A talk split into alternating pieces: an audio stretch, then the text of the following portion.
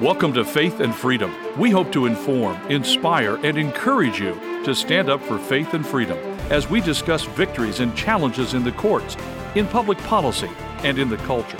Faith and Freedom is brought to you by Liberty Counsel, a litigation, education, and policy organization. Join us now as we address the latest cultural issues across America and around the world.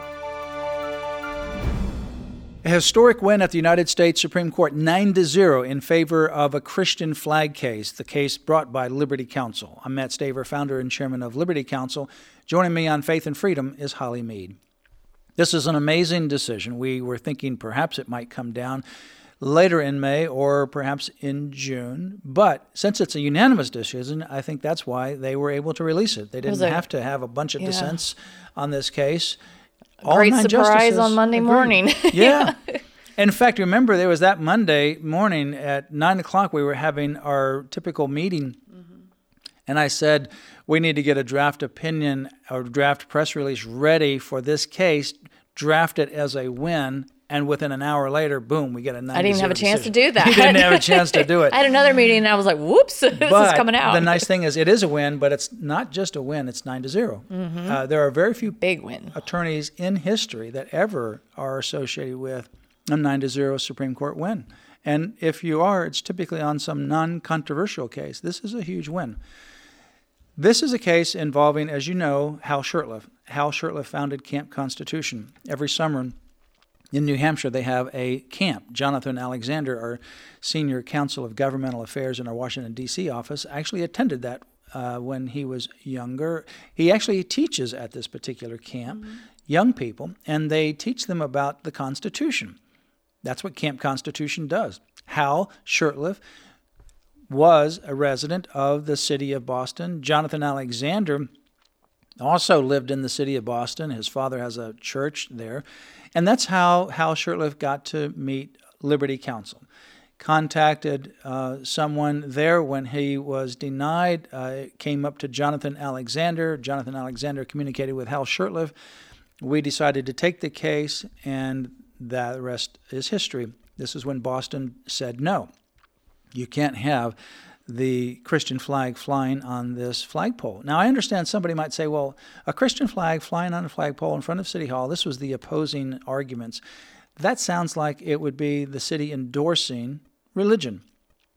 Well, you know, is the city endorsing communist China?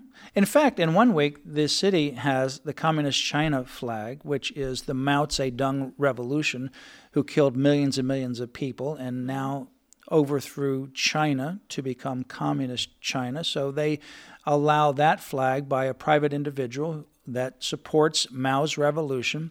There are some people that think Mao, this brutal dictator, savage, is one of the most revered leaders in world history. And so this group wants to honor Mao. There's another group that is opposed. These are also Chinese in Boston, and they oppose Mao. They oppose the Communist China Party, and they support the pre-Mao China before the revolution took place. And so they have a competing flag. So every year in September, October, where the pro communist China flag is raised on City Hall property by this private group, about a few days or a week later, this anti communist China flag is raised by another opposing group. So the question is Is the city of Boston speaking out of both sides of its mouth?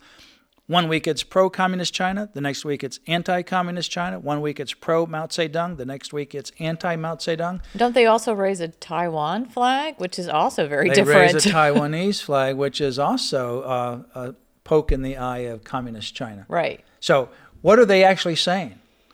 You know, they actually raise a credit union flag. I think they're saying Are they, don't pro know what they're flying. This particular credit union, they raise a pro LGBT flag, a pride flag, and a transgender flag. The flag of Turkey, are they pro Turkey? Are they pro Cuba? Is that what they're standing for? yeah. No, it's private speech that they have allowed to happen in a public forum. And You it's know- gone on for 12 years before 2017. But then when they got this application because of the word Christian, they said, no, no, no, it's not really for you.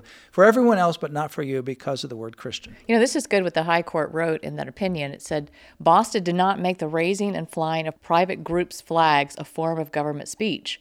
That means, in turn, that Boston's refusal to let Shurtleff and Camp Constitution raise their flag based on its religious viewpoint abridged their freedom of speech. We do not settle this dispute by counting noses, or rather, counting flags. Yeah, yeah, yeah. Yeah, they said, you know, and if it weren't for the word Christian, uh, we would have no case here because they would not have had a problem. Call the flag anything but Christian, and it's okay. Call it Christian, and you're excluded. In fact, after the oral argument, remember, Holly, I was talking to someone in the front of the Supreme Court. I felt very good about how the argument went. He came up to me afterward. We had done a press conference there, and he came up, and he was somebody that had um, come from a very anti um, a persecution country that was very radical Islamic in their uh, ideology.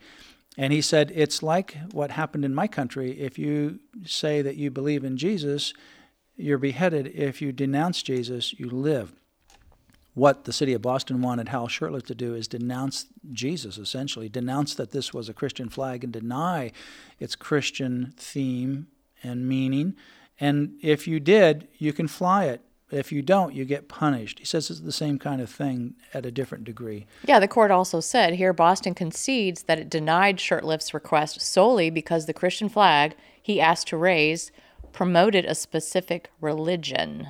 Yeah, and therefore it would be banned. But you know, it was interesting. Even the ACLU filed an amicus brief in this case because I saw it was a freedom of speech issue. Yeah, even the. ACLU of Massachusetts and the national ACLU came on board. It shows you, on the other hand, how radical some of the other groups are the Anti Defamation League type of groups, as well as the Americans United for Separation of Church and State. And they got rejected nine to zero by all the justices. The um, there were several concurrences. There was Justice Alito, Thomas, and Gorsuch that filed a concurrence in the judgment. And Alito would say, well, the court actually agrees in the result, but that the court should really clarify its past so-called government speech cases that cause confusion here and causes confusion in other cases as well. And that the test used in some of these so-called government speech cases, which is a new series of cases developed by the Supreme Court, have the potential to cause confusion and to ultimately end up with what we just saw in this case involving the Boston flag Christian flag case. And then Gorsuch also said, you know, the problem here is the Lemon test. This is a case that comes down back from 1971. We've had that come up before. Yeah, and we've actually argued that the court should explicitly overrule Lemon. They have overruled it in some uh, cases, and in fact, it seems like they've de facto overruled it because they just don't cite it as authority anymore. But he says it's now time to specifically, essentially, bury Lemon and get rid of it because it's the thing that caused the problem. It's what ultimately resulted in the lower courts going the wrong way. They they decided this on Lemon. It says, um, you know, yet in this case, the city chose to follow Lemon anyway. It proved costly. It proved a costly decision, and Boston's travails supply a cautionary tale to other localities and lower courts. The only sure thing Lemon yielded was new business for lawyers and judges. Right, and he said it's time to let Lemon lie in its grave. How did the city get it so wrong? To be fair, at least some of the blame belongs here and traces back to the Lemon case back in 1971, issued during a bygone era when this court took a more freewheeling approach to interpreting legal text. Yeah, the interesting thing is when he says a 1971, a bygone era when the court took a more liberal approach to interpreting text. Mm-hmm. When I saw that on May the 2nd, when our decision came out, I said, well, you know, what else is in 1971? What else? Well, 1972 was the contraceptive case for unmarried couples. 1965 was the contraceptive case for married couples. Then it went to unmarried couples, where some pharmacies were not granting it to unmarried couples. The Supreme Court said, oh, no, there's a constitutional right to get that, which was nonsense. And then the Supreme Court relied upon that case in 1973 with the abortion decision. So when I read what this justice said, that 1971 is a bygone era when the court mm-hmm. relied upon more of a freewheeling approach to the Constitution, I thought, I wonder whether this is a good portent for what the court is going to do with the abortion decision, because that's from the same era. And sure enough, Later that day, the leaked opinion came out, and that leaked opinion shows overturning Roe v. Wade. But this is a great decision, a great victory for this case. Um, thank you for your prayers and for your support. Um, this is one of many Liberty Counsel cases that we're handling across the country. For more information on this case, you can go to Liberty Counsel's website, lc.org forward slash flag. You've been listening to Faith and Freedom, brought to you by Liberty Counsel. We hope that we have motivated you to stand up for your faith, family, and freedom. Get informed and get involved today. Visit Liberty Counsel's website at lc.org, where you can obtain email alerts and other information to keep you informed and involved. The website again, lc.org.